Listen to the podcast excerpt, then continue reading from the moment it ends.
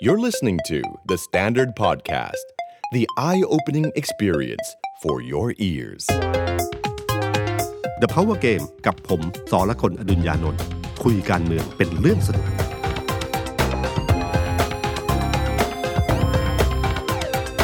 สวัสดีครับ ผมสอละคนอดุญญานนท์ สวัสดีครับ ผมออฟพลวุฒิสงสกุลเฟเจอร์เอดิเตอร์เดอะสแตนดาร์ดสวัสดีพี่ตุ้ม แล้วก็สวัสดีคุณผู้ฟังนะครับ ครับ สัปดาห์นี้แหม ผมว่าทุกคนรอ ครับ พี่ตุ้มแล้วครับ ครับ เรื่องราวมันเยอะมาก แต่ว่าก่อนจะไปเรื่องที่ทุกคนรอ ครับ ทุกคนรู้อยู่แล้ว น่าจะเป็นเรื่องเดี่ยวไมโครโฟน อ่า กับคุณศรีสุวรรณ กับเดี่ยวและเดี่ยวเดียว แต่ว่ามันมีการเมือง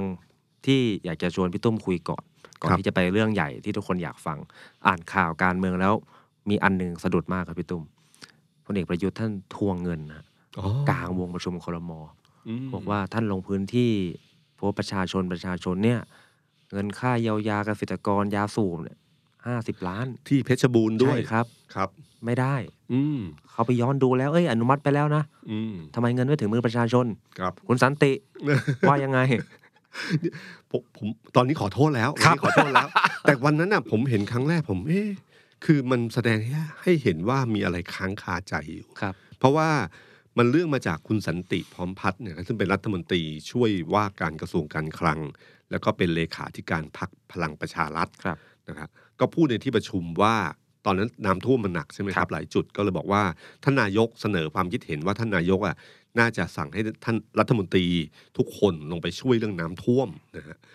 เอ่อซึ่งผมไม่แน่ใจว่าคุณสันติเนี่ยคิดได้จากโมเดลเก่าของคุณทักษิณเมื่อตอนสมัยสึนามิหรือเปล่า สึนามิคือเขาให้รัฐมนตรีเนี่ยแต่ละคนเนี่ยดูแลแต่ละจังหวัดเลยนะครับเพราะว่ารัฐมนตรีเนี่ยมีบารมีความเป็นรัฐมนตรีอยู่ ไม่ว่าจะกระทรวงใดก็ตามทีนะครับพอลงพื้นที่เหมือนพญาเหยียบเมืองครับ ครับ ที่ก็สามารถใช้อำนาจทุกอย่างในจัดการได้เป็นเหมือนกับ one stop service ครับ ในการดูแลทุกอย่างได้เลยนะครับ ก็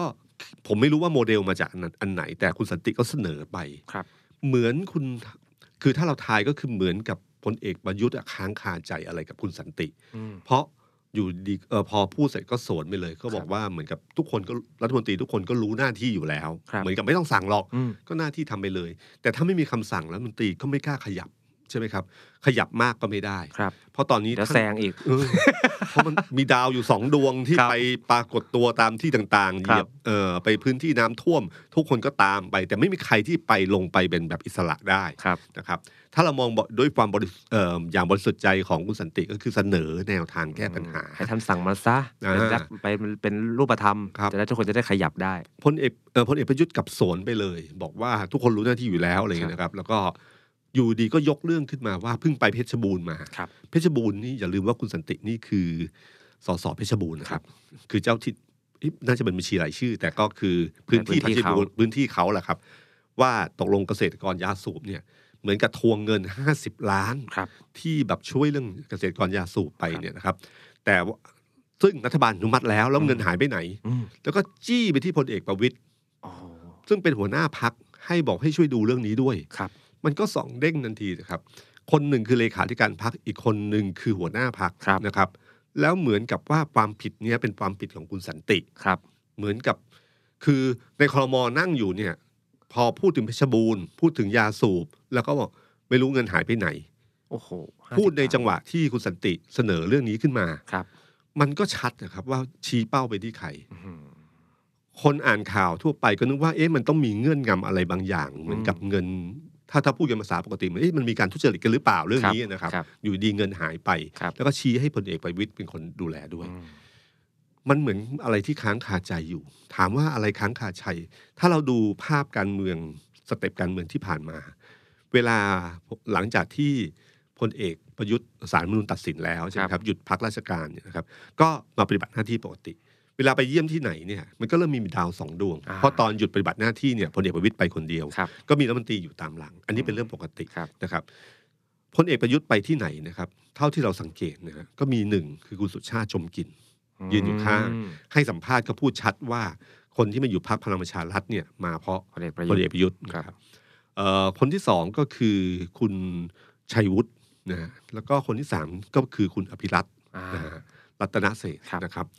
ที่ผมเห็นก็ส่วนใหญ่จะประมาณนี้ใช่ไหม ครับ สามคน ใช่ครับ แต่ฝั่งของพลเอกประวิทย์เนี่ย ครับ มีคนเดียวที่ยืนอยู่ข้างอยู่ตลอดเวลา เสมอ คื มา คุณสันติพร้อมพัฒน์ ครับ เลขาธิการพรรคด้านหนึ่งก็ไม่ใช่เรื่องแปลก อืม แต่คุณสันติอะไม่เคยที่จะมายืน สวิอตช์ ยู่ ไปทางพลเอกประยุทธ์ ใช่ครับ ในขณะที่คุณชัยวุฒิเนี่ยยังยังสวิตช์ไปซ้าย อ่าฮะ สองฝั่ง ไปทุกที่ครับ อืมรักษาความสัมพันธ์ไว้ได้ดี ครับ นะครับแล้วก็ส่วนคุณอภิรัตน์เนี่ยอาจจะมาพลเอกประวิตยน้อย แต่คุณพ่อคือคุณวิรัตน์เนี่ย อ่า มายืน แยกกันเทียกกันเดิน โอ้โหแยกกันเดินได้ชัดเจนมาก เป็นการบริหารการเมืองที่ดีมาก ครับ นะผมก็ไม่รู้ว่านี่มันคือจุดตังหงิดใจอะไรบางอย่างหรือเปล่านะครับหรือมีเรื่องอื่นๆอีกหรือเปล่า ในแง่ของคุณสันติเดินเกมการเมืองอะไรก็ไม่รู้ล่ะ อืม แต่มันกลายเป็นปมในใจขึ้นมา ครับ ใช้เวลาเคลียร์อยู่เกือบสองอาทิตย์ วันนี้เอ่อเมื่อวันอังคารที่ผ่านมาอาทิตย์เนี้ยครับก็มีนำการนำเสนอของสำนักงบประมาณมาว่าตัวเลขไม่ใช่เป็นอย่างที่คิด คืออนุมัติไปแล้วแหละก้อนแรกอะใช้หมดแล้ว หมดแล้ว อ่าอ่ะก้อนที่สองเนี่ยรอจ่ายประมาณปีหน้ามั้งนะครับ ครับ ครับ ก็รอทำรายชื่ออะไรพวกนี้อยู่ อืม แล้วก็พลเป็นครั้งแรกที่พลเอกประยุทธ์ขอโทษ ใช่ครับ ที่ประชุมคลม อืม นะฮะมันก็ทำให้เอ่อ เรื่องมันบางลง เออปัญหาความแย้มก็ดูบางลง แล้วก็เอ่อมีการแซวคุณสันติว่า ส่งผมไหม อ่าซึ่งมีคนแซวอยู่แล้วนะครับ อยู่ตลอดเวลาหลอกขึ้นนะอะไรอย่างเงี้ย อ่า นะครับ ก็คลี่คลายได้ระดับหนึ่ง ครับ แต่คลี่คลายไปในขณะที่ทุกคนเริ่มมองว่ามันมีปมความขัดแย้งเกิดขึ้นจริง อืม นะฮะแม้ว่าคลี่คลายไปเพราะคลี่คลายเพราะว่ามันมีปมอยู่แล้ว ครับ เอ่ออย่างที่ผมเล่ามันว่าดูภาษาท่าทางของของการเดินเกมกันเราสองคนเนี่ยจะ ค เห็ รั น บ ชัด ขณะที่พลเอกประยุทธ์มีข่าวกับพักรวมไทยสร้างชาติ ครับ นะฮะรวมไทยสร้างชาติไปเปิดว่าจะบุกยึดฐานที่มั่นคือสุราษฎร์ธานี ครับ จากนั้นไม่กี่วันพลเอกประวิตย์ก็เดินทางลงไปสุราษฎร์ธานี อืม มีผู้สมัครและสสเข้ามาประมาณ 20กว่าคนโอ้โห มันเกินจำนวนอะไรอย่างเงี้ยนะครับ ภาพที่เกิดขึ้นเนี่ยมันเห็นชัดว่าเออมันมีการแบ่งชัดเจน แล้วก็การขยับกันตัวระหว่างพลเอกประยุทธ์กับพลเอกประวิตยเนี่ยยังไม่เป็นเนื้อเดียวกัน อ่า แล้วสุดท้ายก็ยังไม่รู้ว่ามันจะเป็นยังไงต่อไป ครับ ด้วยซ้ำนะฮะในขณะเดียวกันเนี่ยนะครับเอ่อท่าทีเท่าที่ผมเห็นจากท่าทีของรัฐมนตรีแต่ละคนเนี่ย ครับ ถ้าบอกว่าปามได้เปรียบใครได้เปรียบพลเอกประยุทธ์ได้เปรียบชัดเจนมาก แล้วฮะ คุณสมศักดิ์เทพสุทินเนี่ย อ่า กับคุณสุริยะชัดเจน ว่าจะยืนยันว่าจะอยู่พลังประชารัฐต่อ ครับ นะครับ คือถ้ามองในเชิงเกมการเมืองแล้วอะการอยู่จุดนี้อาจจะเป็นจุดที่มีอำนาจสูงสุด ถ้าเทียบไปอยู่กับพรรคอื่นถือว่าย้ายไปพรรคเพื่อไทยพรรคอะไรเงี้ยอำนาจเนี่ยสู้ตรงนี้ไม่ได้ ครับ เพราะว่าอย่าลืมนะครับว่าจำนวนรัฐมนตรีทั้งหมดเนี่ยกลุ่มสามมิตรได้เป็นรัฐมนตรีสามคนนะ ครับ คุณสุริยะ คุณสมศักดิ์ แล้วก็คุณอนุชา ครับ นะครับสามคนนะครับ แม้ว่าเก้าอี้อาจจะไม่ใหญ่มากนักก็ตามที แต่ก็ ก็ได้ ถือว่าใหญ่ที่สุดในกลุ่มของของพลังประชารัฐที่ได้อำนาจข่าวนี้นะครับฉะนั้นคุณสองคนเนี้ยยืนหยัดอยู่ที่ที่พักแล้วก็บอกด้วยนะครับว่าสนับสนุนพลเอกประยุทธ์ ครับ นะครับฉะนั้นเท่าที่เท่าที่ดูตอนนี้ก็คือว่ามีคุณกลุ่มสามมิตรพลเอกประยุทธ์นะครับ มีคุณสุชาติชมกลิ่น ครับ นะคุณชัยวุฒินี่ผมว่าก็ได้ยังไงก็ได้ อ่า ไม่เป็นอะไร ครับ นะครับมีคนเดียวคือคุณสันติพร้อมพัฒน์ อืม ที่อยู่เคียงข้างกับพลเอกประวิตย ครับ นะฮะในขณะที่เหตุเกิดเหตุขึ้นมาอันเนี้ยขึ้นมา ก็มีการระเบิดแดงขึ้นมา ครับ จากคุณ วีรกรคำประกอบ ก็เป็นข่าวการเมืองอีกแบบหนึ่งที่แบบเขาก็เสนอ ครับ บันไดสี่ขั้น อืม ขั้นแรกคือให้พลเอกประยุทธ์มาสมัครสมาชิกพักพรุ่งนี้เลย ครับ หมายถึงจะแกถ้าพูดแกพูดวันนี้คือนายกต้องมาพรุ่งนี้ อืม มาสมัครสมาชิกก่อน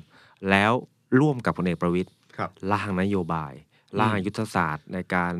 ผลิตนโยบายหาเสียงรอบหน้า แกบอกแกเป็นนักการเมืองเป็นสสมานานเนี่ยพักการเมืองทำงานแบบนี้ อืม หัวหน้าพักจะต้องมาประชุม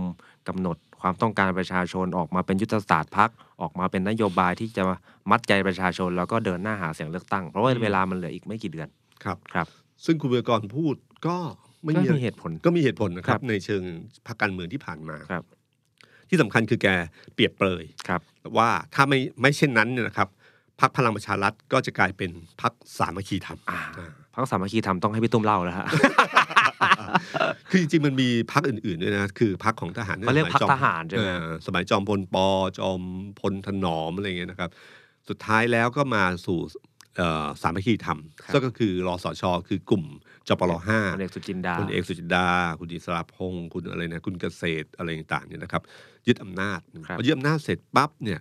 ตอนที่จะมีการเลือกตั้งใหม่ ก็มีการตั้งพรรคขึ้นมาพรรคหนึ่ง ชื่อว่าพรรคสามัคคีธรรมนะฮะ ก็พรรคสามัคคีสามัคคีธรรมนี่ก็รวบรวมคล้ายๆ แบบนี้แหละครับ ดึงสสจากกลุ่มต่างๆเข้ามา คุณวีรกรก็เป็นหนึ่งในนั้น อ๋อ นะครับ แล้วก็อยู่ได้เพียงแค่แป๊บเดียวเองครับ ครับ พอแป๊บเดียวปั๊บครั้งหน้าก็จบเลย อืม ก็คือพอการสืบทอดอำนาจไม่สำเร็จ เพราะตอนนั้นเกิดพฤษภาธมินขึ้น สุดท้ายพรรคสามิสามิธีทำในการเลือกตั้งครั้งต่อไปหลังจากนั้นเนี่ย ครับ ก็ไม่มีนะ คือ ค ใน รับ ทางทฤษฎีพักทหารมันก็คือพักที่ตั้งขึ้นมาเพื่อรองรับการสืบทอดอำนาจ ใช่ ของ ค ท รับ หาร ซึ่งมันก็จะมีช่วงเวลาสั้นๆ เป็นอำนาจได้สู่อำนาจเสร็จปุ๊บ มันก็จะไม่ไปต่อแล้ว มันเป็นเหมือนเหมือนบ้านน็อกดาวน์อะครับไม่ใช่ ครับ ไม่ใช่บ้านที่ที่เราตอกเสาเข็ม อืม ที่คิดว่าจะเป็นบ้านระยะยาว ครับ มันคือน็อกดาวน์ก็คือง่ายๆ สร้างมาจากที่ไหนแล้วก็มาประกอบประกอบกัน อ่าม มาเป็นรูปร่างขึ้น ครับ มาอันหนึ่งเฉยๆ ฉันมันไม่มีรากฐาน ครับ นะครับเอ่อพักพักพลังประชารัฐอาจจะยาวนานกว่าพักอื่นอยู่ อ่า ในพักในเชิงพักทหารเพราะ 4 ปี เพราะว่าเป็นนายกต่อเนื่องได้ ใช่ ด้วย ครับ การคือผมว่าเป็นบทเรียนที่เขาได้มา บทเรียนอันหนึงคือต้องสร้างรัฐธรรมนูญที่เอื้ออำนวยให้มาก ดี ที่สุ ไซ ด น์มาเพื่อเรา ใช่ค ครั รับ บ นั่นคือที่มาของสว ครับ 250 ที่สามารถยกมือให้เลือกเลือกนายกรัฐมนตรีได้ นั่นคือที่มาของพลเอกประยุทธ์ได้เป็นนายกรัฐมนตรีสืบทอดอำนาจมาอีก 4 ปี ครับ นะครับ แต่เลือกตั้งครั้งหน้าเนี่ยทุกคนมองภาพเห็นแล้วว่า พลังประชารัฐจะไม่ใช่พักใหญ่เหมือนในอดีตนะฮะภูมิใจไทยในในฝั่งรัฐบาลเนี่ยภูมิใจไทยมี ดู โอกาส จะใหญ่กว่า จะใหญ่กว่า ครับ ใช่ไหมครับ ยิ่งพลเอกประยุทธ์เออสามปอเนี่ยเริ่มไม่เป็นหนึ่งเดียวกัน อ่า เหมือนในอดีต ครับ นะฮะแล้วก็พลเอกประยุทธ์ก็มีวาระเพิ่มขึ้นอีกแค่สองปีเท่านั้นเอง ถ้ามีหลังจากการเลือกตั้งครั้งหน้าเนี่ยมันก็กลายเป็นปมและกลายเป็นประเด็นขึ้นมาทำให้คุณวิรากร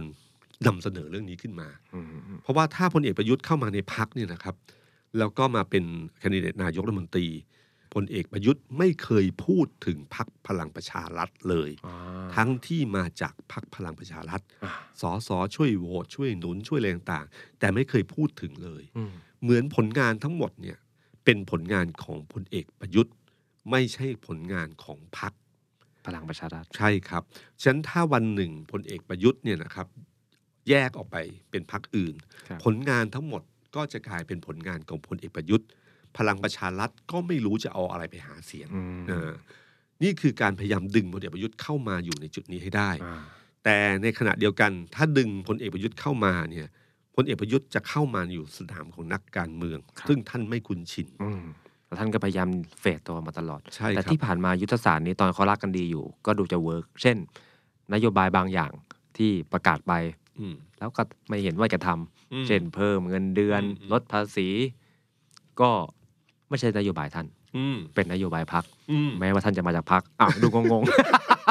หาเสียงว่าท่านเป็นแคนดิเดตนายกรัฐมนตรี ๆ ครับ พักมีนโยบายแบบนี้ ครับ แต่พอพ แต่ อ ว่า พอ ถึงเวลาจะต้องทวงมาต้องทำก็เป็นเรื่องของพัก ไม่ใช่เรื่องของท่านนั่นท่านเอาคิดท่านแบบนี้ เอาเงินมาจากไหนอะไรอย่างนี้ครับอ้าวยังไงนะ มันก็เคยเวิร์กช่วงหนึ่ง ใช่ครับ เคยเวิร์กช่วงหนึ่ง แล้วก็พลผมว่าพลเอกประยุทธ์ก็คือสังเกตไหมครับ วิธีการสร้างพักของพลเอกประยุทธ์ที่ผ่านมาเนี่ยคือสร้างนโยบายหรือสร้างคำคำหนึ่งที่เป็นคำของรัฐบาลขึ้นมา ครับ แล้วก็ตั้งชื่อพัก อ่า พลังประชารัฐก็มาจากนโยบายประชา ประชารั รั ฐ ฐอะไรต่าง อ่า ๆเนี่ยนะครับมากมายเช่นพอมันเป็นการสร้างแบรนด์ ครับ ซึ่งผมเชื่อว่าเป็นไอเดียของคุณสมคิดนะครับ อ่า ในในอดีตนะครับ คุณสมคิดเนี่ยก็คือว่าวิธีการนี้ก็ใช้วิธีการสร้างแบรนด์นี้ขึ้นมา พอเป็นพลังประชารัฐมันก็เป็นชื่อคุ้นหูอยู่แล้ว อืม เช่นเดียวกับรวมไทยสร้างชาติ โหผมนึกว่าครั้งหน้าเขาจะตั้งชื่อพักคนละครึ่ง เออ ไม่เลวนะ ชัดเจนดี ค นะ รับ ต่อเฟสหกแล้วนะ เออคนละครึ่งคือเป็นนายกคนละครึ่งทาง ก็ก็คือเนี่ยครับก็คือว่าเอ่อรวมไทยสร้างชาติก็เลยโดนระแวงได้เหมือนกัน เพราะว่ามันเป็นกลยุทธ์เก่าที่ ครับ เคยใช้มาแล้วในพลังประชารัฐ อืม คุณวิรากรระเบิดแดงขึ้นมาตอนเนี้ยทำให้ผมว่าเชื่อว่าเป็นเหตุผลหนึ่งที่ทำให้พลเอกประยุทธ์เนี่ยไม่ยอมให้สัมภาษณ์ อ่า คือเรื่องทุกเรื่องในตอนเนี้ยเป็นเรื่องที่พลเอกประยุทธ์ออกมาให้สัมภาษณ์ลำบากมากเลย ใช่ครับ เดียว อ่ะเดือนสิบสาม เดือนสิบสามว่าไงนะครับ อืม ซึ่งก่อนหน้านี้สองสะช่วงเวลาประมาณอาทิตย์ที่ผ่านมา ครับ กระแสเรื่องนี้แรงมาก ใช่ครับ แต่ถามว่ามีความเห็นยังไงกับเรื่องนี้ แหม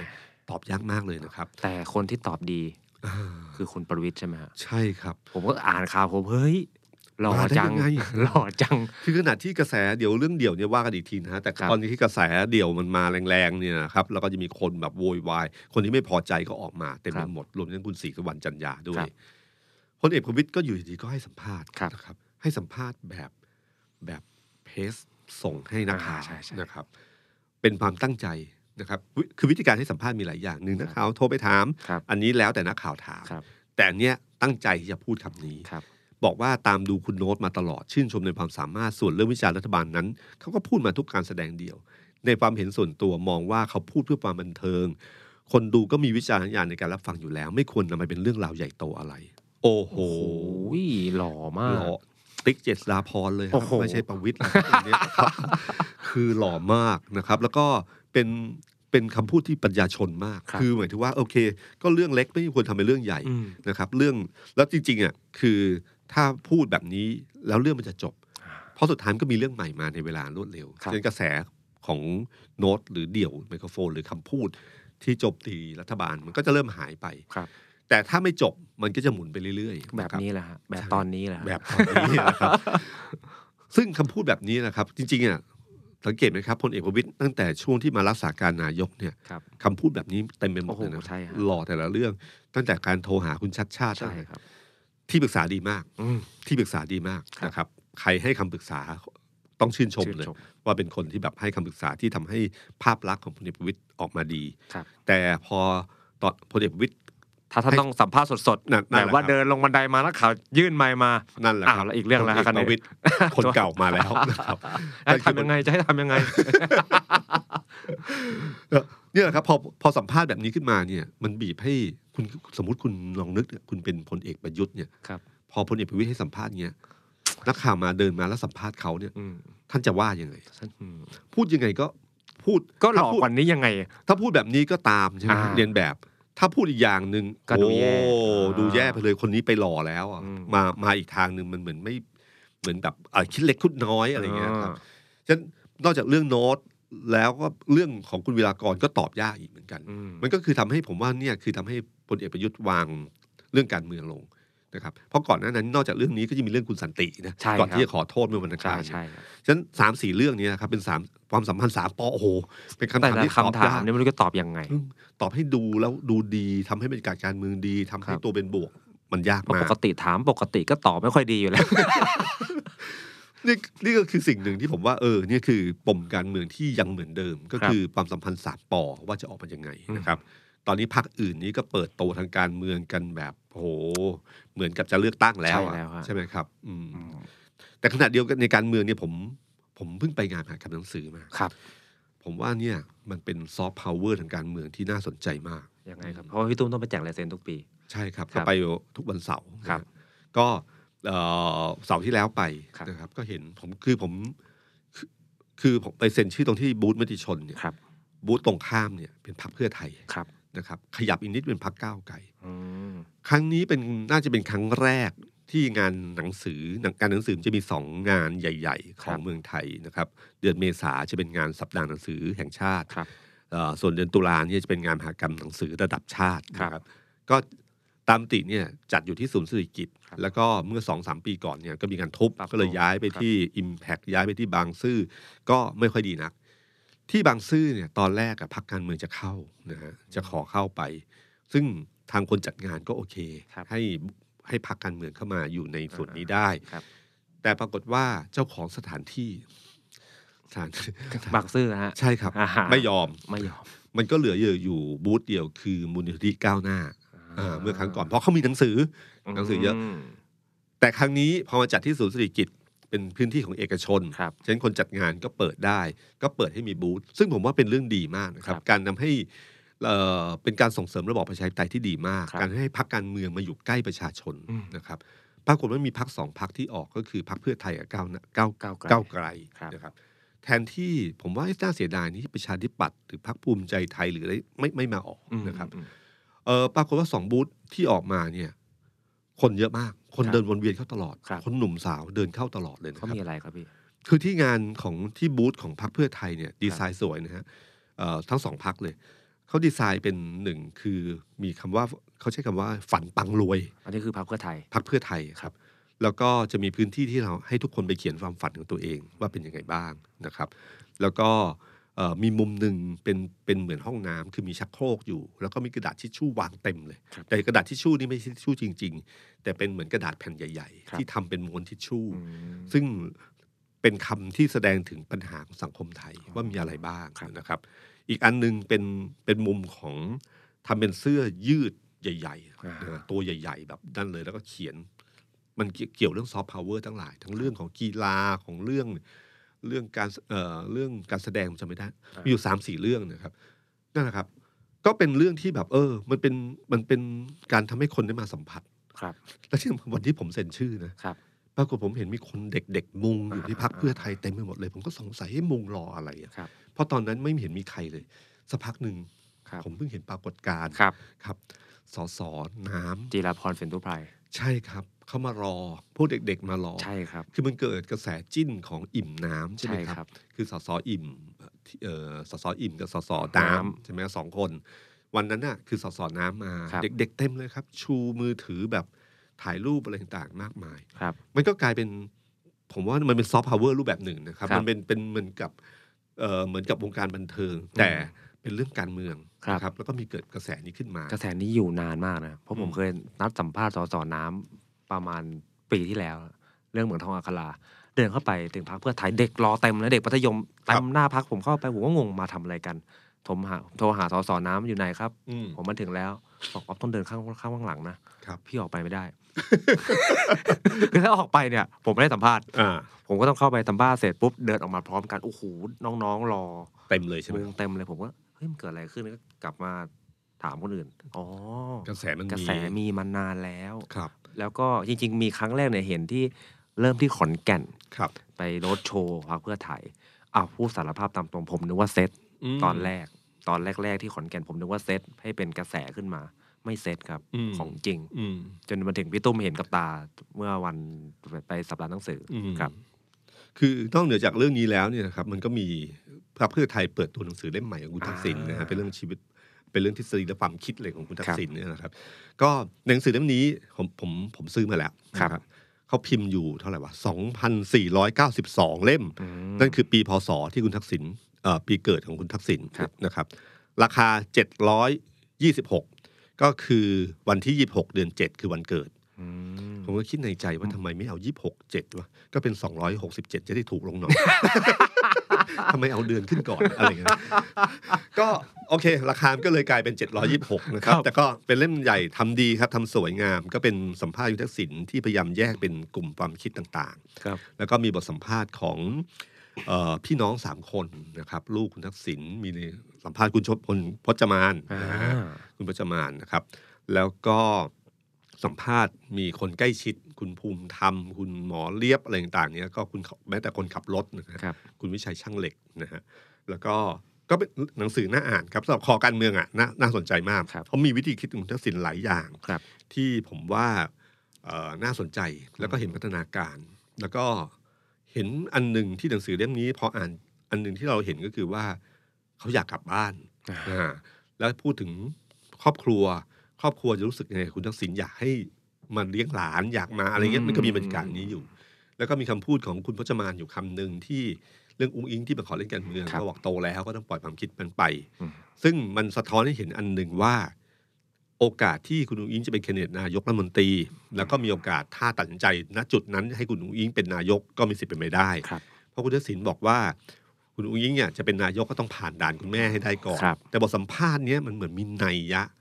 รู้สึกว่าเปิดกว้างทางความคิดแล้วแต่อุ้งอิงนะครับ แต่ก็ไม่แน่ใจว่าท่านพูดเป็นทางการหรือเปล่า ข้างในอีกทีเป็นยังไงก็ไม่รู้นะค ครับ รับ แต่นี่คือบูธของ เพื่อไทย เพื่อไทยนะครับ อ่า ซึ่งผมผมว่าเขาก็ทำให้จัดบูธได้ได้สวยนะค ครั รับ บ แล้วก็สื่อสารความคิด โดยเฉพาะหนึ่งครอบครัวหนึ่งซอฟต์พาวเวอร์อะไรอย่างเงี้ยนะครับ อืม อย่าลืมนะครับว่ากลุ่มคนที่มาเดินงานหนังสือนะครับหลายคนไม่รู้ว่างานหนังสือเนี่ยตอนสมัยที่อยู่ศูนย์เศรษฐกิจในอดีต แล้วแล้วพอมันย้ายกลับมาอีกวันนี้วันวันนี้นะครับ ครับ มันเป็นงานที่มีคนเยอะที่สุดในจำนวนงานที่จัดที่ศูนย์เศรษฐกิจ อืม งานหนังสือยอดคนที่ผมจำเอ่อที่ของปีเนี้ยประมาณแสนสี่ต่อวัน โห วันหยุดคือ1นึ่งแสนสี่หมื่นคนต่อวัน ครับ นะครับ วันธรรมดาลดถอยลงมานะค ครั รับ บ เฉลี่ยแล้วทั้งหมดของการจัดงาน ผมเชื่อว่าเกินหนึ่งล้านคน อืม นะฮะล้านเท่าไหร่ไม่รู้อะล้านสี่ล้านห้าล้านเท่าไหร่ไม่รู้ ครับ แต่เกินหนึ่งล้านคน แล้วคุณคิดดูหนึ่งล้านคนเนี่ยได้เข้ามาสัมผัสความคิดของพรรคการเมือง อืม นี่คือโอกาสที่พรรคการเมืองอื่น น่าเสียดายนะครับ นะครับ ว่าไม่ได้สื่อสารความคิดตรงนี้ไป อืม แล้วนี่คือกลุ่ม ถ้าบอกว่ากลุ่มคนอ่านหนังสือ คือกลุ่มปัญญาชน นี่คือคือการสื่อสารกับคนรุ่นใหม่และปัญญาชน ครับ คนอ่านหนังสืออย่าคิดว่าเป็นคนที่มีอายุนะครับ มาไม่ใช่ฮะไม่ คุณ ใช่ เดิน ฮะ ไปดูนี่ โอ้โห คุณจะเห็นเลยครับ แล้วกลุ่มหนังสือบูธที่มีขายหนังสือดีที่สุดคือซีรีส์วาย ครับ กลุ่มการ์ตูน ครับ วัยรุ่นนี่แน่นเอียบ เขา มีสัก เขาไม่ได้เอาถุงมานะฮะเขามาซื้อหนังสือเอารถเข็นมา ใช่ครับ เขียนหนังสือกลับนะครับ โอ้คือดูไปแล้วคือคักหนังสือไม่ยังไม่ตาย ครับ อ่ะอันนี้อันนี้คือเรื่องหนึ่งนะครับ ไม่ไม่ไม่เกี่ยวเรื่อง การเมือง แต่ในขณะเดียวกันที่มีบูธพักเพื่อไทยอยู่ ก็มีบูธ ก้าวไกล ของพักก้าวไก่ ครับ บูธก้าวไก่ก็น่าสนใจ ครับ เป็นสะท้อนวิธีคิดของก้าวไก่ดีมาก อืม บูธพื้นที่ผมสมมติว่าประมาณ6กคูณหกเนี่ยนะครับเขาทำเป็นกล่องอะคริลิก ครับ สีส้ม สีส้มคือสีของพรรคเขาใช่ไหม ใช่ ค ครั รับ บ แล้วติดด้วยสติกเกอร์ สติกเกอร์ดำๆเล็ก ๆ เต็มไปหมดเลยนะครับ สติกเกอร์ดำๆเนี่ยมันจะทำให้ทึบมันเหมือนกล่องดำๆกล่องหนึ่ง อ่า แล้วก็มีเจ้าหน้าที่ของพรรคเชิญชวนให้ทุกคนมาแกะ สติกเกอร์ อ่า พอแกะสติกเกอร์ไปจะเจอคำพูดที่อยู่ในกล่องอะคริลิกนั้นที่เขียนที่บนกล่องอะคริลิกนั้น เขียนถึงปัญหาของประเทศไทย เรื่องรัฐประหารเรื่องอะไรต่างๆเนี่ยดึงเท่าไหร่ก็จะเห็นปัญหามากขึ้นเรื่อย เห็นว่าดึงยากด้วยใช่ไหม ๆ ใช่ครับ มันเป็นสติกเกอร์ที่ดึงยากพอคนบ่นว่าทำไมดึงยากจัง เขาก็จะบอกว่านี่แหละครับ เพียงแค่คนทุกคนเนี่ยช่วยกันดึงสติกเกอร์ ก็เหมือนทำให้มันโปร่งใสขึ้น ครับ เพื่อจะให้เห็นปัญหาอยู่ข้างใน ขนาดแค่ทำให้โปร่งใสยังยากขนาดนี้ ครับ โอ้ผมว่า อย่างคม คมมากนะครับ แล้วก็ช่วยดึงดึงๆ ตอนที่ผมไปเนี่ย ดึงเกือบหมดแล้ว ครับ นะครับ มันก็โปร่งใสเหลือ นิดๆหน่อยๆอยู่บนบนๆก็บางค มันน ก็ สูงมันสูง บางคนก็พยายามมากเลยขอมีส่วนร่วม ขึ้นไปแกะอะไรเงี้ยนะครับ ก็เห็นคำปัญหาเนี่ยเต็มไปหมด แล้วก็ในกล่องนั้นพอเปิดประตูไปก็จะมีโต๊ะอาหาร เขาก็บอกว่ามันเป็นพื้นที่มันเหมือนเป็นพื้นที่ที่ที่คุยเรื่องการเมืองได้แบบเบาสบายเนาะ หมายถึงในกล่องที่มันติดสติ๊กเกอร์นั้นข้างในเป็น พอเปิด าหา ประตูก็เหมือนห้องห้องหนึ่งอะค ครั รับ บ เปิดเข้าไปปั๊บมันก็จะเป็นโต๊ะ อ่า นะครับ อ่า ก็โต๊ะแล้วก็จะมีสสมานั่งคุยเรื่องต่างๆ ใคร ครับ สนใจก็เข้าไปคุยด้วยนะครับ ครับ มีเก้าอี้สีแดงตัวหนึ่งนะค ครั รับ บ เป็นเก้าอี้ที่เว้นไว้ ครับ บนเอ่อบนโต๊ะในพื้นที่ของเก้าอี้สีแดงตัวนั้น ก็มีรูปของคนอยู่3ามสี่คนเตียงสิริขันธ์จนถึงวันคุณวันเฉลิม ครับ คือบุคคลที่สูญหาย อืม ให้อยู่ตรงนี้ มีเหยือกน้ำเหยือกน้ำเป็นน้ำประปา มาจากอบตอาจสามารถ ครับ อาจสามารถคือพื้นที่ที่กลุ่มก้าวหน้าใช่ไหม คณะก้าวหน้า อ่าคณะก้าวหน้าเป็นอบตแล้วก็สามารถทำน้ำประปาได้เสร็จภายใน 99 วัน ก็เอาน้ำเหยือกเนี้มาโชว์นะฮะซึ่งจริงๆ เป็นประปาจริงของของที่นี่ปะก็ไม่ รู้ แต่เขานั่นแหละความหมายมันคืองั้นมีเห็นมีคนบอกว่ามีเหยือกของไอ้เอ่อคราฟต์เบียร์อะไรเงี้ยเพื่อบอกว่าพูดว่าเราสนับสนุนสุราชุมชนอะไรเงี้ย ครับ มีเต็มไปหมดเลยสัญลักษณ์เยอะมากนะครับ ก็เป็นพักที่ที่ที่คมคาย อืม ที่เป็นมุมคิดมีสัญลักษณ์มีวิธีการอะไรต่างๆนี่ก็น่าสนใจ มันคือซอฟต์พาวเวอร์ ซอฟต์พาวเวอร์ที่ชัดเจนนะครับ เพราะคนเข้าไปเนี่ยเพียงแค่ดึงสติกเกอร์มันคือการมีส่วนร่วมแล้วนะครับ แล้วพอทำให้ปั๊บเนี่ยมันจะจดจำได้ในสิ่งเหล่านั้น อืม แล้วก็ในข้างๆไม่ไม่ไม่ไม่ไกลจากนั้นก็เขาจะเป็นบูธของคณะก้าวหน้า อืม ก็จะมีหนังสือของเขาอะครับ ครับ เต็มไป ครับ หมด ใช่ ของคุณธนาธรคุณอะไรมีการเปิดตัวของหนังสือของคุณเบนเบนจามั้งครับ อ่าใช่ฮะ แล้วก็มีแจกลายเซ็นมีอะไรเงี้ยก็มีคนต่อคิวอยู่เยอะทีเดียวนะครับ ก็ผมเท่าที่ผมเห็นบรรยากาศ 2 วันผมไปวันเสาร์กับวันจันทร์เนี่ยก็เห็นบรรยากาศเห็นคนคึกคักมากสำหรับผมเนี่ยมันเป็นมันเป็นซอฟต์พาวเวอร์ที่น่าสนใจมากนะครับ เพราะว่ามันทำมันเป็นเรื่องที่ไม่ได้มาปาใสแบบดุเดือด อืม แต่มันให้คุณมาสัมผัสแล้วอินไปกับมันนะครับ มันเป็นเป็น power ที่เบาๆอะครับพลังที่เบาๆ ที่เข้าไปอยู่ในใจคนได้ง่าย อันเนี้ยคือสิ่งหนึ่งที่ผมว่าน่าสนใจมากนะครับ หนังสือที่เปิดตัวของคุณทักษิณก็มีคนซื้อภายในแค่ไม่กี่วันก็หมด ครับ นะครับ แล้ววันเสาร์ก็เป็นวันที่จะแจกลายเซ็น อ่า ก็โชว์ความล้ำก็คือคุณทักษิณอยู่ดูไบ ครับ มาแจกลายเซ็นนะครับ ก็ออกมาปริ้นมาเป็นเป็นสติกเกอร์มาติดอะไรเงี้ยนะครับ ก็ก็นั่นแหละครับ ก็มันเป็นการโชว์รูปแบบหนึ่ง แล้วคุณคิดดูนะครับ คุณทักษิณได้มาสัมผัสกับคนในงานบรรยากาศของสัปดาห์หนังสือ ครับ ในการมหากรรมหนังสือเนี่ยมันเป็นภาพที่น่า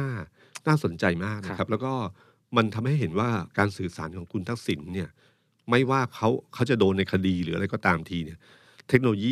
คุณไม่เป็นการปิดกั้นเทคโนโลยีได้ ครับ เทคโนโลยีมันมาถึงนะครับ จะเริ่มตั้งแต่สไกายขึ้นเวทีเสื้อแดง ใช่ ยันทุกวันนี้ จนมาถึงขับเฮาส์ ครับ ใช่ไหมฮะแล้วกลายเป็นโทนี่วูดซัมโดยอุบัติเหตุนะครับ แล้วก็จนมาถึงวันนี้นะค ครั รับบ เอ่อคุณปิคุณปิยบุตร ครับ ไปขอลายเซ็น อ่า เอ่อไปขอลายเซ็นก็พยายามคุยกับคุณทักษิณเพราะเขาเปิดให้คุยได้ด้วย ครับ นะฮะก็คุยแล้วก็มีอันหนึงที่น่าสนใจ ครับ คุณวีรบุตรเนี่ยขอลายเซ็นแล้วก็พูดถึงอะไรต่างๆเนี่ยก็แล้วก็บอกว่าเนี่ย ผมก็ชะตากรรมเหมือนกับท่าน ครับ คือพักโดนยุบเหมือนกัน อืม ผมไม่รู้ว่าวันไหนผมจะต้องไปออกนอกประเทศเหมือนกับท่าน ครับ คำที่คุณทักษิณตอบคืออะไรไหม ครับ คงไม่หรอกครับ เพราะว่าเอ่อเจ้านายท่านต้องการให้บ้านเมืองสงบ โอ้ มันเป็นในทางในทางนั้นนี่คือนี่คือความเก่าทางการเมืองของคุณทักษิณ ครับ ให้มีเส้นบางๆ ที่ชัดเจนอยู่พอสมควร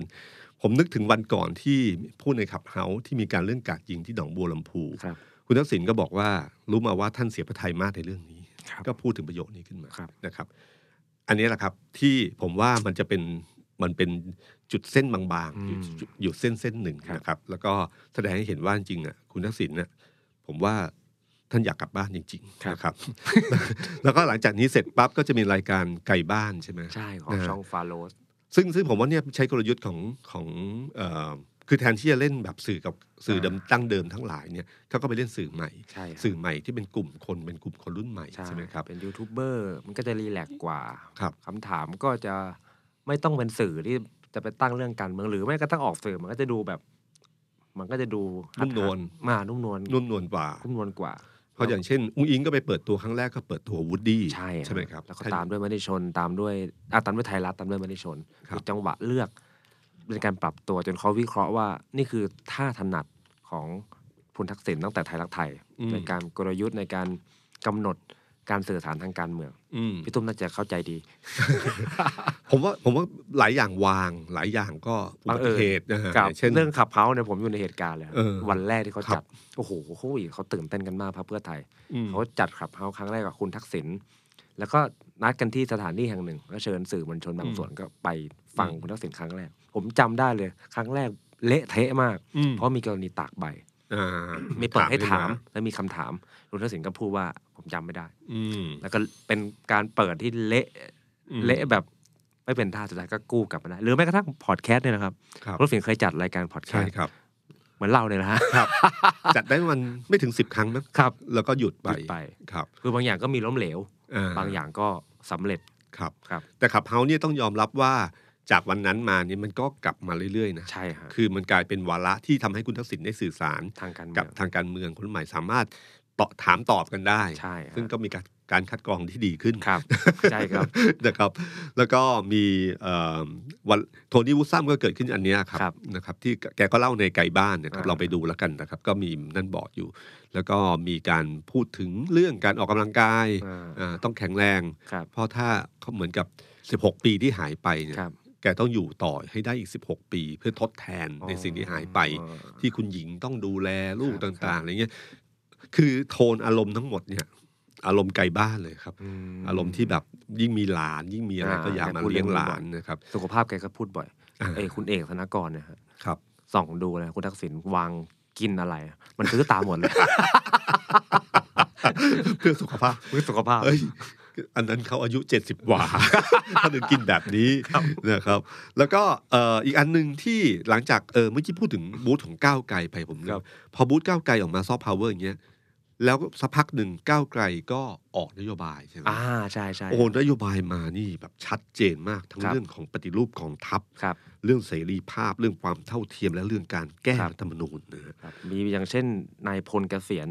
ต้องเกินไม่เกินเจ็ดปีนะฮะเป็นรัฐมนตรี เอ่อต้องหลังเจ็ดปีขึ้น หลัง ถึงเป็นรัฐมนตรี เจ็ดปีไป ได้นะฮะ ยุบกรมนไปเลย ใช่ ยกเลิกกฎอัยการศึกพื้นที่จังหวัดชายแดนภาคใต้ ยกเลิกการเกณฑ์ทหารลด ครับ ขนาดกองทัพลดจำนวนนายพลนะฮะ เพิ่มสวัสดิการทหารชั้นผู้น้อย เออ อะไรเงี้ยคืนที่ดินกองทัพให้ประชาชน ครับ คือธุรกิจให้รัฐบาล ครับ โอ้โห ดุดันมาก สารโปร่งใสตรวจสอบได้ แล้วก็แม้กระทั่งอ่าลงนาม ICC สห ครับ รัฐอาญารอบประเทศ หรือว่าเรื่องที่วิจารณ์กันไม่ไม่น้อยก็คือให้พระ อ่า มีสิทธิ์เลือกตั้ง ครับ มีแก้แก้กฎหมายมาตราหนึ่งหนึ่งสองหนึ่งหนึ่ ใช่ งหก ครับแน่น นะ อน ครับ ครับ แล้วก็มีสิทธิ์ลาคลอด 180 อ่า วันอะไรอย่างนี้นะครับ แก้ ครับ ใหม่ทั้งหมดที่ออกมาเนี่ยผมว่ามันเป็นนิชมาเก็ตมาก เป็นแบบความชัดเจนที่แตกต่าง คือในเชิงพรรคการเมืองมันมันมีความแตกต่างแล้ว ครับ ในขณะที่พักเพื่อไทยเนี่ยเนื่องจากเนื่องจากเป็นแมสเขาจะเล่นหลัก ปากท้อง มากสุดคือเรื่องปากท้อง เรื่องเศรษฐกิจ ครับ แต่พักก้าวไกลจะไปอีกแบบหนึ่ง ครับ จะเล่นเรื่องของกองทัพเรื่องอะไรต่างๆเนี่ยนะครับ เรื่องหลักการเรื่องความหลากหลาย อ่า ครับ ซึ่งมันจะเปลี่ยนแปลงอย่างใหญ่มากกว่า อืม ของของทางพักเพื่อไทย ครับ นะครับ ก็เป็นนิชมาร์เก็ตเลย ใครชอบแบบนี้ก็เลือกแบบนี้ ใครชอบอีกแบบหนึ่งก็เลือกแบบหนึ่ง ครับ ซึ่งผมรู้สึกว่ามีสร้างความแตกต่างที่เห็นชัดเจนมาก ครับ นะครับ อันนี้คือภาพที่เราผมเห็นจากไอ้งานมหากรรมหนังสือและภาพทั้งหมดที่ผมว่ามันเป็นซอฟต์พาวเวอร์ อืม ที่การเมืองเนี่ยจะใช้รูปแบบเดิมๆอย่างเดียวไม่ได้แล้ว ครับ มันมีบางอย่างที่ซึมลึกไปในใจ โดยใช้วิธีการอื่นๆได้ ครับ นะครับ เช่นกับเช่นเดียวกับเดี่ยวไมโครโฟน ครับ พี่ตุ้มจะคิดจะออกแบบแคมเปญการเมืองแบบพี่โน้ตไหม โอ้โห เพราะพี่โน้ตเขาออกแบบการเมืองให้ว่าถ้าเขาเป็นที่ปรึกษาของ พลเอกประยุท พล ธ์ เอกประยุทธ์เนี่ยเขาจะคิดแต่งเพลงอะไรขึ้นมา ใช่ แล้วก็วาดด้วยเพลงนั้น โอ้โห เท่านั้นเลยฮะ แต่จริง ๆ นะ โน้ตเนี่ย ครับ วิจารณ์รัฐบาลทุกรัฐบา อ่า ล ใช่ใช่ ไหมครับ ให้ความเป็นธรรมตรงนี้ เอ่อจบเดียวทุกเดียวเนี่ยมันจะมีเพลงหรือที่จะล้อเลียนรัฐบาล ใช่ หรือจะมีกรอนที่ล้อเลียนรัฐบาล ครับ มีอยู่แล้ว ครับ เป็นประจำนะครับ แต่ครั้งนี้ที่เกิดกระแสใหญ่ขึ้นมา ครับ ผมว่ามันเป็นเรื่องเทคโนโลยี อืม มันเป็นเรื่อง Netflix และ TikTok นะฮะ อ่า อย่าลืมนะครับว่าโน้ตนี่ยนะครับไอ้เดี่ยวของครั้งเขาครั้งนี้เนี่ยคเดือ รับ นสิบสาม เขาขาเอ่อเดี่ยว 13เนี่ยขายบัตรเมื่อเดือนธันวา63นะครับ เจอโควิด ครับ จริงๆอ่ะเขาจะเล่นประมาณกุมภา64 ครับ เขาก็เลื่อนจากกุมภาหกสี่มาเป็นสิงหา ครับ ก็ยังโควิดยังไม่หมด ก็เลยเลื่อนมาเป็นมิถุนาหกห้า ครับ มิถุนาหกห้ามาฉาย Netflix คือเดือนตุลาเดือนเนี้ยสี่เดือนหลังจากการเล่น ครับ สิ่งที่เราฟังกันใน Netflix เนี่ยคือคนประมาณ 3 0 0 0 0 4 0 0 0 คนนะฮะ ฟังไปแล้วเมื่อสี่เดือน ฟังไป ก่อน แล้วเมื่อ 4 เดือนก่อน ครับ แต่ฟังไปแล้วเมื่อ 4 เดือนก่อนไม่เป็นกระแส ครับ มันก็มีการพูดนิดพูดหน่อย แต่ก็ไม่ได้เยอะขนาดนี้ ครับ ใช่ไหมครับ มันไม่ใช่เรื่องใหม่ อืม แต่เหตุผลที่ครั้งเนี้ยมันแรง อื มันเพราะว่ามันผ่าน Netflix นะครับเดิมในอดีตเดี่ยวของโน้ตแต่ละอันเนี่ยนะครับถ้าจำได้เนี่ยเดี่ยวของโน้ตแต่ละอันเนี่ยพอเล่นเสร็จปั๊บจะทำเป็น VCD ใช่ใช่ นะครับ ครับ เป็น CD เป็น VCD ขาย ใช่ครับ พอกระแส VCD ตก มันก็จะแมสขึ้น โน้ตเนี่ยเมื่อประมาณเดี่ยว ผมจำไม่ได้ 11 หรือ 12เนี่ย10 11 12เนี่ยทำให้โน้ตเริ่มไม่ทำ DVD ขายแล้วนะครับมีอยู่ครั้งหนึ่งถ้าจำไม่ผิดเดี่ยว 12เนี่ยฉายดูฟรี อัพ YouTube ทาง YouTube เลย ใช่ครับ นะครับ สุดท้ายแล้วเขาก็มาค้นพบว่ามันมีช่องทางใหม่ Streaming นั่นคือสตรีมมิ่งก็คือ Netflix ก็ขายลิขสิทธิ์ให้ Netflix คุณคิดดูนะครับ Netflix เนี่ยนะครับ ตามปกติเนี่ยเขาเวลาจ้างเอ่อจ้างทีมที่มาทำหนัง หนังที่มาเสนอว่าจะทำแล้วให้ Netflix ลงทุนเนี่ยมันใช้เงินประมาณไม่ต่ำกว่า 30 40 50 ล้านนะฮะที่จะทำหนังเรื่องหนึ่งเพื่อ ครับ ป้อนเข้ามา Netflix ฉาย Netflix ไม่ฉายโลกนะฮะแต่เดียวเนี่ยเข้า Netflix แล้วก็มีคนดูไม่ต่ำกว่าหนัง ครับ ครั้งที่แล้วอะเดียวหนึ่งถึงสิบสองเนี่ยจำได้ไหมฮะเขาขายเข้า Netflix ครับ แล้วนี่โนโนโน้ตก็เลยรู้ว่านี่เป็นช่องทางช่องทางใหม่ช่องทางหนึ่ง คือรายได้ก็จะมาอยู่ 2 แบบ อันที่ 1 จากการขายบัตร ครับ แล้วก็สปอนเซอร์ตอนตอนจัดโช ตอน ว์ ที่เป็นอีเวนต์ อันที่ 2 ก็คือสมัยก่อนก็คือขาย DVD VCD เออ ครับ ตอนนี้ก็มาเป็นกลายเป็น Netflix นะ ครั ฮะ บ พอเดี่ยว 13 เข้า Netflix ปั๊บเนี่ยฮะคนมันก็ดูเยอะขึ้นมันเข้าไปทุกบ้านนะครับบ้านที่เป็นสมาชิกซึ่งจำนวนไม่น้อยทีเดียวนะครับ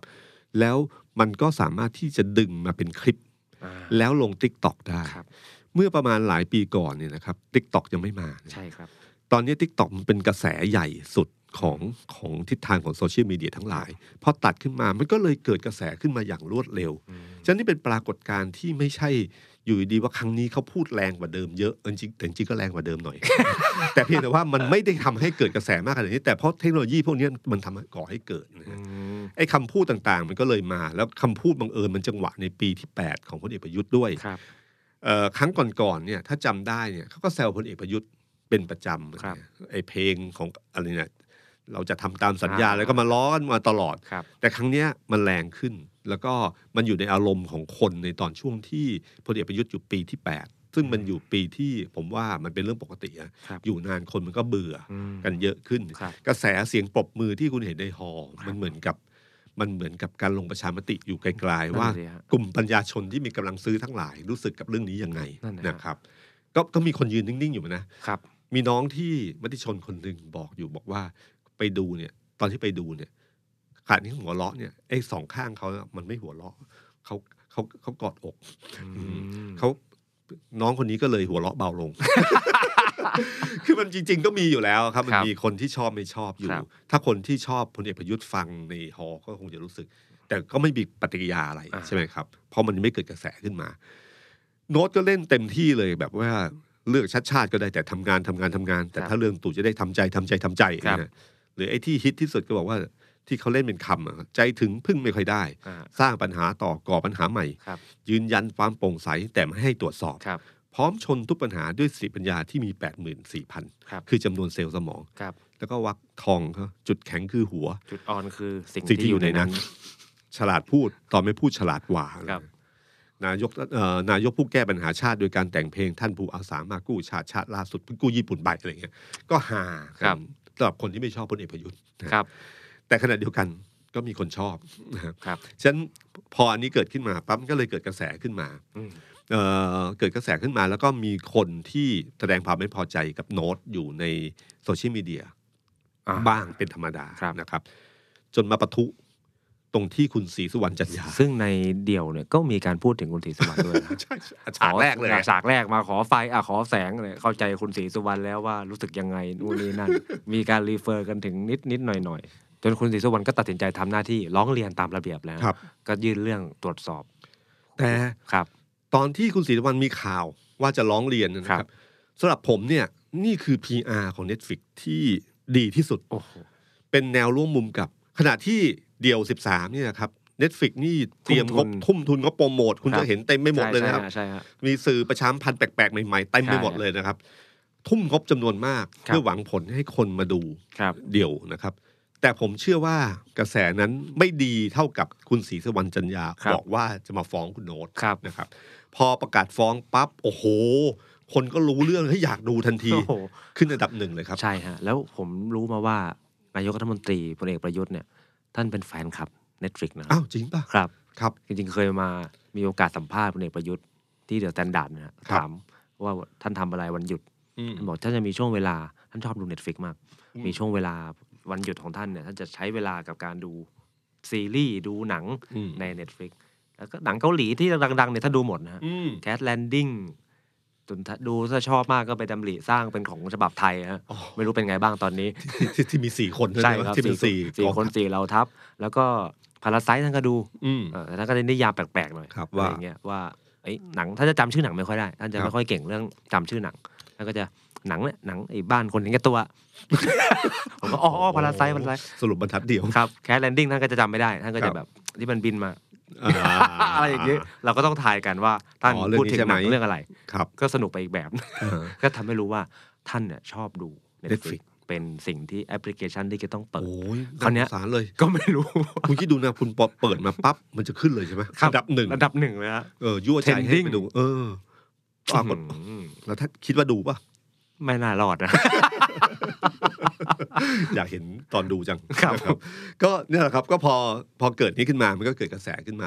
แต่แต่พอยของมันที่เกิดขึ้นของเหตุการณ์เมื่อวานเนย ครับ ก็คือมันที่จะไปยื่น ครับ นะฮะแล้วก็ให้สัมภาษณ์ ครับ ให้สัมภาษณ์เนี่ยอยู่ยังไม่เข้าไป ครับใช่ครับ นะข้างหน้า ครับ นะครับ ที่มีคนสงมีคนสงสัยว่าทำไมตำรวจไม่ห้าม ก็คือยังไม่ได้เข้าไป ครับ นะครับพอพอให้สัมภาษณ์อยู่ระหว่างนั้นเนี่ยครับก็มีคุณวีรวิทย์รุ่งเรืองสิริพลหรือ ครับ คุณศักดิ์นะฮะลุงศักดิ์ ลุงศักดิ์ เพราะอายุ 62 ใช่ฮะตอนแรกยังไม่รู้ชื่อท่าน รู้ว่าท่านอายุ62 ให้สัมภาษณ์ ผมชอบสื่อมวลชนประเทศไทยมากครับ อืม พาดหัว ลุง 62 โอ้โหใบหวยเลย ครับ นะครับก็เนี่ยพอก็เข้าไปชกนะค ครั รับบ แล้วก็กลายเป็นภาพที่เห็นในคลิปที่เกิดขึ้นทั้งหมดเนี่ยนะครับเอ่อถ้าเดี่ยวคือซอฟต์พาวเวอร์ ครับ อันเนี้ยคือฮาร์ดพาวเวอร์ อืม นะฮะเดี่ยวเดี่ยวๆ ครับ เนี่ยนะครับเดี่ยวต่อเดี่ยวนะ ครับ ก็เนี่ยก็คือว่าจริง ๆ แล้วก็พอเกิดเหตุนี้ขึ้นมา มันมันแสดงให้เห็นอันหนึ่งนะครับ คือคือเรื่องเนี้ยมันเป็นเรื่องที่ต้องใจเย็นๆกับนันนิดหนึ่งนะค ครั รับ บ คือแวบแรกเนี่ย ผมว่าสำหรับคนที่รู้สึกว่าคุณศรีสุวรรณจันยาหิวแสง แล้วก็ร้องอะไรก็ไม่รู้ร้องไปเยอะไปหมดเลยเนี่ย อืม เขาก็รู้สึกลำคาญอยู่ในใจ ครัเหบมือนกันฮะแล้วก็พอเกิดเหตุนี้ขึ้นมาเนี่ย หลายคนก็สะใจ ครับ นะฮะความสะใจก็เริ่มแสดงออก อืม แล้วบังเอิญเนี่ย คุณวีรวิทย์เนี่ยเป็นเจ้าของ YouTube เอ่อศักดินาเสื้อแดง ครับ ถ้าผมจะไม่ผิด ครั นะ บ เพราะเขาประกาศตอนให้สัมภาษณ์นัก ใช่ ข่าว ใช่ เลย ใช่ บอกเบอร์โทรศัพท์ บอกเลยให้เข้าไปดู ตอนแรกผมก็ไม่เข้าไม่เข้าใจก็เลยเข้าไปดู ปรากฏว่าผมเพิ่งรู้ว่าเขาไลฟ์สดตั้งแต่เริ่มต้น ใช่ฮะ ตั้งแต่ก่อนที่จะมาก่อการ ครับ อเตรียมตัวจะไป แต่ผมไม่รู้ว่าผมคือผมไม่ได้เข้าไม่ไม่ได้เข้าไปดูละเอียดว่าเขาบอกหรือเปล่าว่าจะไปชก หรือเขาบอกเฉยๆว่าจะไปหา ครับ ณศรีสุวรรณเฉยๆ แล้วก็มีผู้หญิงมาเอ่อไปรอที่อนุสาวรีย์เอ่อชัยสมรภูมิ เพื่อรอแอดมินอีกคนหนึ่งผู้หญิงคนนั้นนะครับ ครับ ที่ขึ้นรถมอเตอร์ไซค์ไปด้วยกัน แล้วก็ถ่ายทอดสดตลอดเวลา ครับ จนถึงตอนเหตุการณ์การชกให้สัมภาษณ์ แล้วก็กลับไปกลับไปจัด YouTube ต่อ อืม แล้วก็มีโทรศัพท์เข้ามาเต็มไปหมดเลยนะฮะโทรศัพท์เข้ามาเนี่ยมีทั้งโทรศัพท์ของสื่อโทรศัพท์ โดยแต่ส่วนใหญ่แล้วเนี่ยประมาณผมว่าไม่ต่ำกว่าห้าร้อยสาย โทรเข้ามาแสดงขอบคุณขอบคุณขอบคุณที่ทำแบบนี้ ขอบคุณที่ทำแบบนี้อะไรอย่าง ครั เงี้ บ ยแล้วก็นำมาสู่เรื่องของการถาม คืออยากแสดงความเห็นด้วยกับเรื่องนี้ ก็เลยบอกว่าจะขอโอนเงิน ครับ ก็กลายเป็นเบอร์บัญชีทางคุณเอ่อทางลุงศักดิ์เนี่ยก็ไปเปิดเบอร์บัญชีเอ่อบอกเบอร์บัญชีแล้วก็ปักหมุดไว้นะครับ ก็มีคนโอนเข้าไปเต็มไปหมดเลย ห นะ กล้านห้าฮะล่าสุด ปรากฏว่าตัวเลขมีการบอกว่าตัวเลขเนี่ยคือประมันหกล้านห้า ครับ ที่โอนเงินเข้าไปนะค ครั รับ บ ด้านหนึ่งเนี่ยผมเชื่อว่าคนหลายคนก็รู้สึกว่าแบบ มันก็ก็ไม่ไม่ชอบคนเนี้ยเนอะ อืม แล้วมีใครไปชกแทนเราเนี่ยมันก็สะใจนะครับ แต่ด้านหนึ่งเนี่ยต้องต้องระวังมากๆนะครับโดยเฉพาะเรื่องการเมืองเนี่ยเรื่องนี้มันเป็นเรื่องที่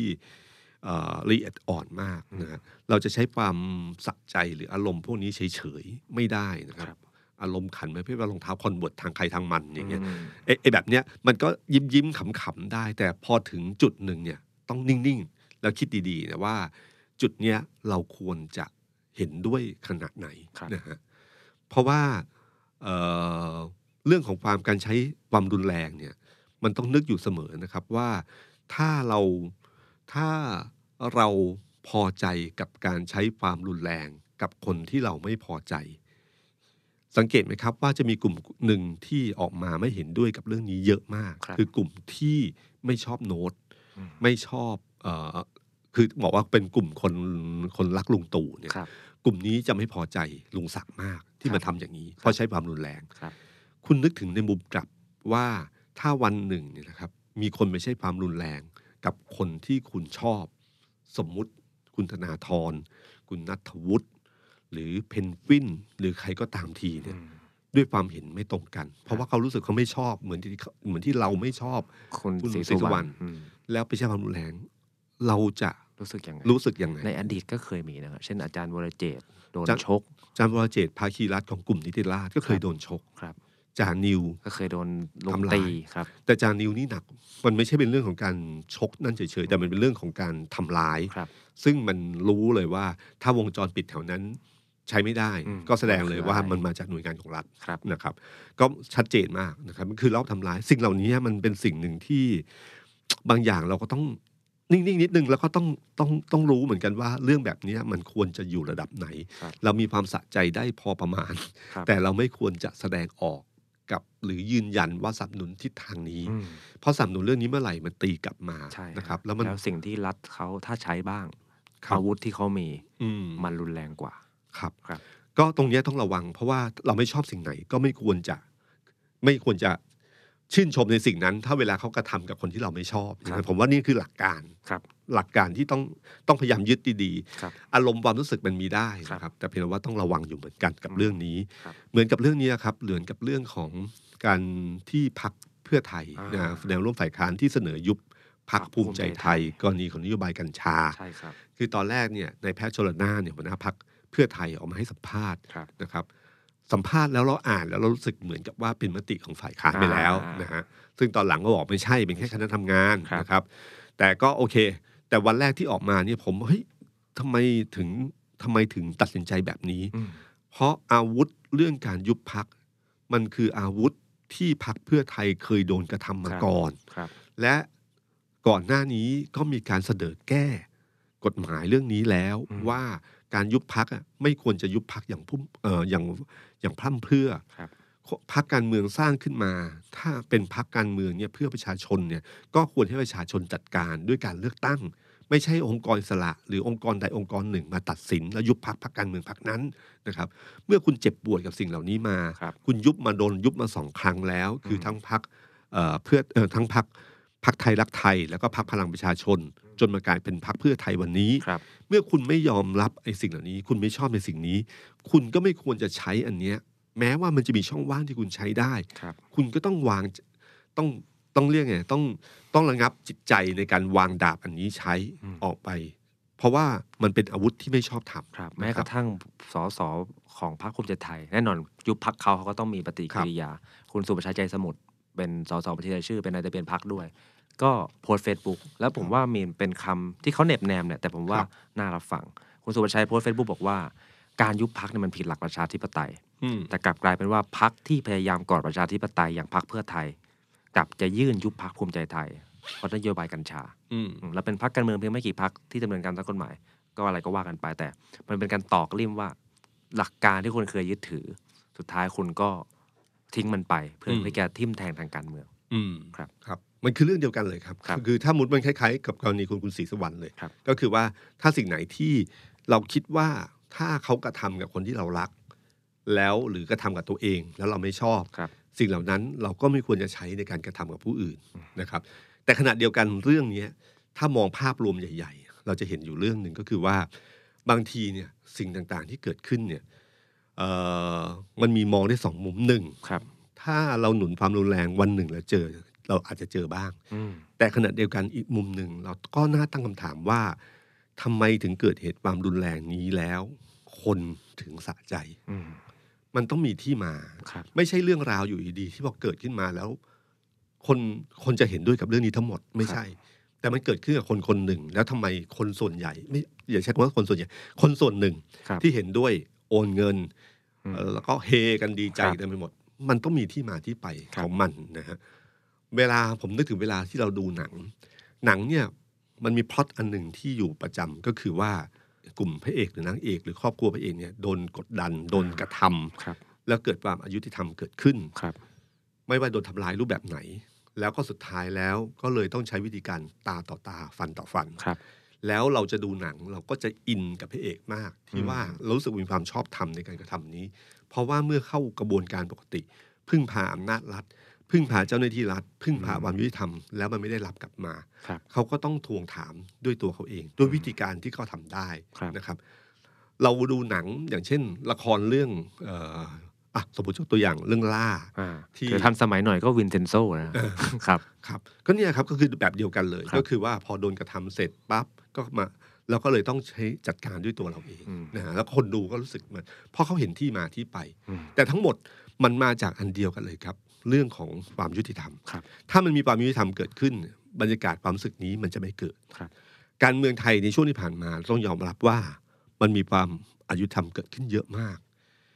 นักศึกษาเข้าป่าวันที่ 6 ตุลาก็เพราะโดนกระทำ ครับ จากความอายุธรรมที่ ครับ เกิดขึ้น มีกลุ่มที่มีอำนาจรัฐใช้ปืน ใช้การเข็นฆ่ากลางเมือง เขาถึงต้องหนีเข้าป่า